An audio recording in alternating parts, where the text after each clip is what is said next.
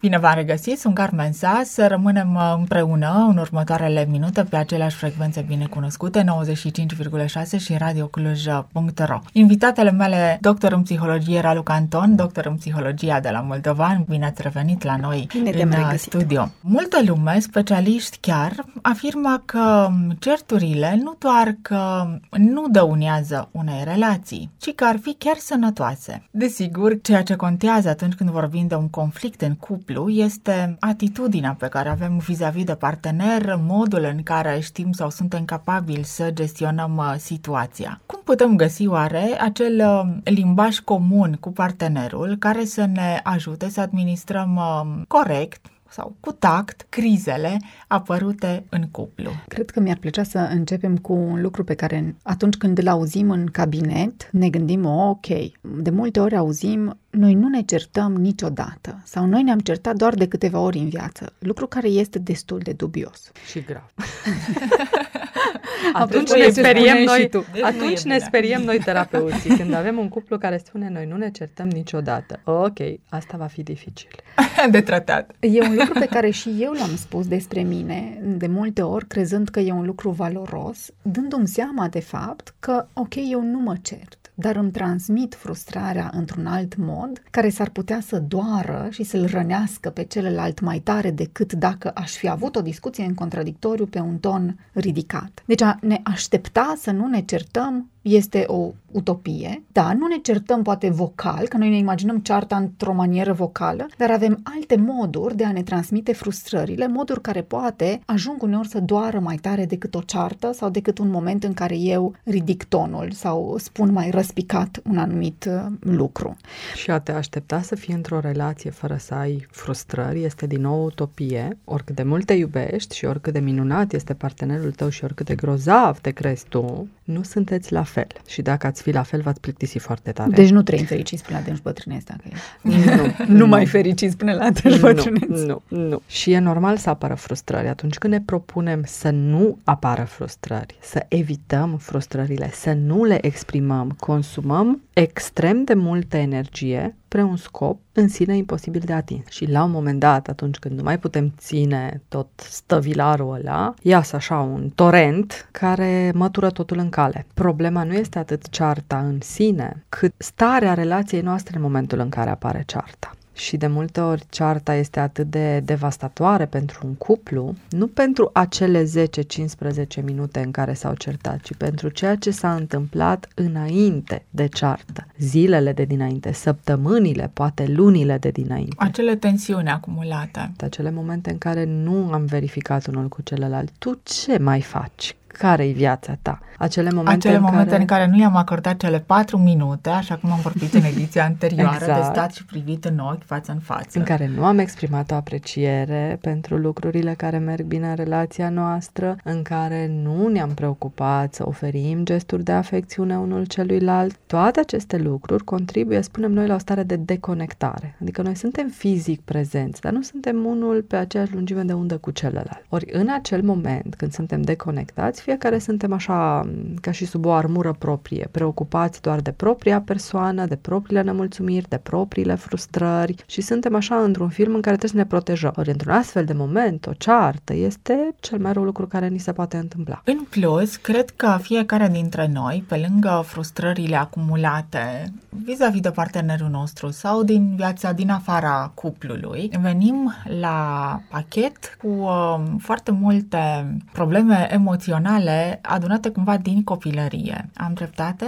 Noi venim în relațiile noastre cu o poveste, bagajul nostru pe care îl ducem cu noi peste tot în toate relațiile noastre și cu certitudine atunci când ajungem într-o discuție în contradictoriu, ceea ce se întâmplă acolo este că nu suntem doar noi, ci suntem noi și bagajele pe care noi le avem. Și de multe ori, relațiile pe care le avem acum pot să fie o platformă foarte bună de a ne gestiona bagajul și de a pune lucrurile pe categorii și de a le aranja ceva, dar la fel de bine poate să fie o platformă care nu ne ajută atât de mult și noi venim cu bagajul, răsturnăm între noi doi și ne așteptăm ca celălalt să îl aranjeze și să îl pună pe categorii. De foarte multe ori, multe dintre discuțiile în contradictoriu apar de aici. Și un lucru important în procesul terapeutic este fix acest pas, de a ne înțelege unul pe altul din perspectiva poveștii noastre de viață. Relațiile pe care noi le-am avut de-a lungul creșterii noastre, felul în care aceste relații ne-au impactat și mai mult decât atât, felul în care am învățat sau nu am învățat să discutăm în contradictoriu în relațiile noastre sau cât de periculoase sunt discuțiile în contradictoriu. Mai mult, cât de periculoase sunt relațiile. Mare grijă, trebuie să te aperi, tu trebuie să fii foarte atent. Și atunci toate lucrurile astea, înainte de a gestiona o ceartă, e important să le înțelegem. Când vine vorba de noi înșine și când vine vorba de partenerii noștri. Pentru că cearta este mai degrabă un context, o platformă în care noi ne revărsăm niște frustrări. Și una dintre e. lucrurile pe care adesea lucrăm cu un cuplu le constatăm după ce lucrăm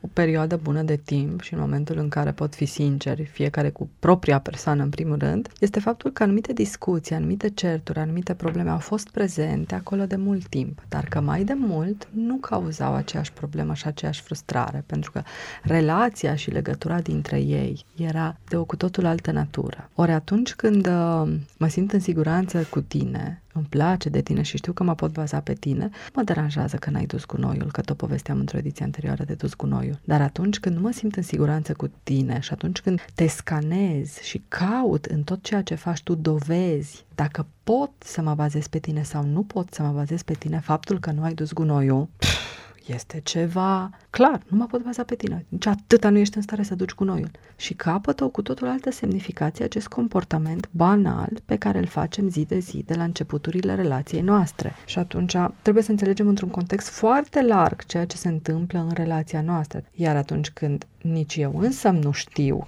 anumite lucruri despre mine, sigur că îl învinovățesc pe partenerul meu. Și un exemplu pe care eu îl dau adesea în, în ședințele de terapie este ca și atunci când ai o vânătaie și ai o bluză cu mânecă lungă și uiți de vânătaie respectivă. Și dacă te prinde partenerul de mână, sar și spui, da ce mă strângi așa? Și partenerul spune, da, abia te-am atins și tu insiști, nu, mai rănit. Eu îți spun că mă rănești și ție nu-ți pasă că mă rănești. Și dacă nu vedem vânătaia de dedesubt, eu înțeleg că, hei, am și eu un punct sensibil și partenerul meu înțelege că, ok, chiar o doare pentru că are un punct sensibil, putem să continuăm să ne certăm la nesfârșit, el se spune despre mine că sunt o nebună crizată și eu să spun că e un insensibil. Și apropo de această vânătaie, răscolim prin aceste bagaje cu care venim în relația de cuplu, putem săpa mai adânc și să vorbim despre niște tipare de comportament, inclusiv de ceartă, pe care le-am văzut la părinții noștri, poate, și reacționăm la fel și noi, pentru că nu știm altfel?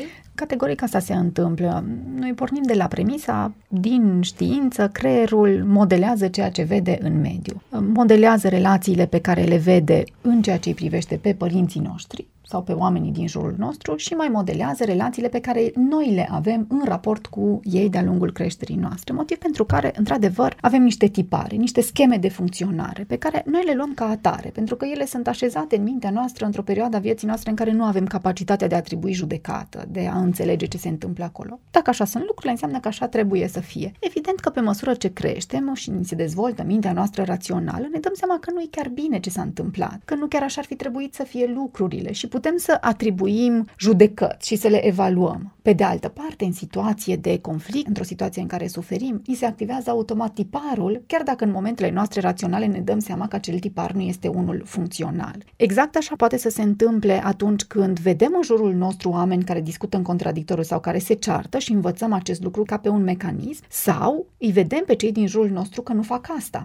și creștem într-un mediu în care noi nu-i auzim pe cei din jurul nostru că se ceartă, dar știm că este ceva în neregulă, știm că se întâmplă ceva, motiv pentru care ni se dezvoltă, o, cred că Adela spunea mai devreme ceva de genul ăsta, ni se dezvoltă această abilitate de a fi foarte atenți în mediu. Pentru că eu nu aud nimic, nu văd o ceartă, nu văd o discuție în contradictoriu, nu, se spune, nu se spune explicit, dar văd că se întâmplă ceva, motiv pentru care copilul își dezvoltă această hipersensibilitate la a fi foarte atent la contextele din mediu. Și ajung un adult care sunt foarte reactiv la tot felul de mici reacții ale tale, care poate nu înseamnă o ceartă, dar pentru că eu am această abilitate dezvoltată de-a lungul timpului de a percepe, de a extrage din mediu lucruri care s-ar putea să însemne ceva, încep să mă activez emoțional la situații care poate nu înseamnă înseamnă asta? Pentru că nu știu să mă cert, nu voi spune nimic. Voi aduna, voi aduna, voi aduna și la un moment dat comportamentul meu s-ar putea să fie total disproporționat în raport cu realitatea în care mă aflu. Are cearta vreun beneficiu pentru cineva până la urmă? Sigur că cearta este o oportunitate de fapt și atunci când o să reușim în relația noastră de cuplu să privim cearta ca o oportunitate,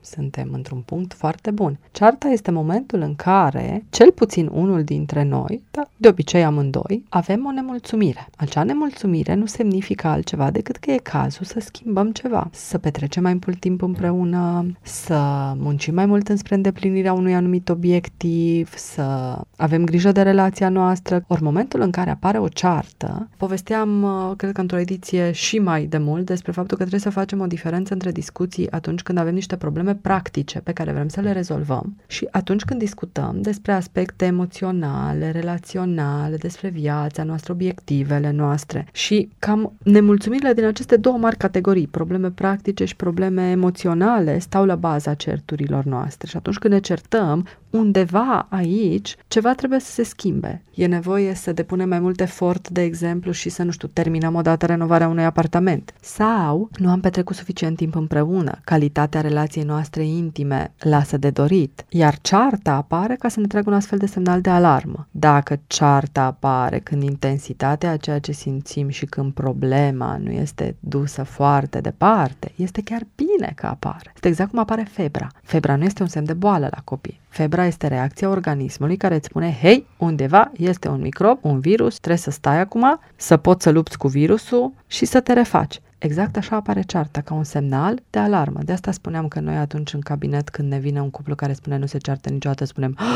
e bine, pentru că nu apar semnalele de alarmă și cuplul nu știe că are o problemă și nu-și poate orienta resursele, atenția și efortul spre a îmbunătăți relația. Și cel mai probabil, starea relației într-un cuplu care nu se ceartă niciodată este mult mai proastă decât starea relației într-un cuplu care se ceartă des. Este ceea ce noi spunem că conflictul este momentul în care ar putea să înceapă progresul. Doar că e important să-l vedem în felul ăsta, adică să vedem conflictul ca fiind momentul în care de fapt ce facem este că ne transmitem niște lucruri care ne dor, desigur într-o manieră care s-ar putea să-l rănească pe celălalt și să ne rănească și pe noi înșine, însă dacă conceptualizăm, dacă interpretăm acest moment de ceartă ca fiind momentul în care ar putea începe progresul relației noastre, ne este mult mai ușor ca apoi să ducem discuția în termen de ok, ce avem de făcut și nu ce ai făcut tu până acum de eu sau noi nu ne simțim suficient de confortabil împreună. Bun, ce am reținut din discuția de astăzi? A ști să te cerți constructiv, până la urmă este sănătos într-un cuplu. Și chiar dacă poate părea ciudat, a ne certa poate să fie terapeutic. Dacă cele două persoane au capacitatea de a face acest lucru dintr-o perspectivă sănătoasă și cu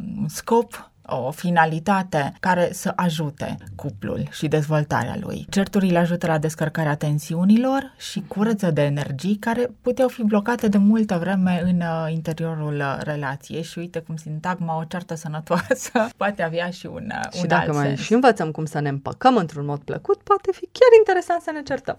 Povestim în emisiunea viitoare. Mulțumesc tare mult, Adela Moldovan, mulțumesc, Raluca Anton, sunt Mare Carmen drag. Sas, facem Jocurile Minții și săptămâna viitoare. Nu uitați că ne găsiți și pe site-ul radiocluj.ro, dar și pe podcastul Ralucai Anton, Jocurile Minții.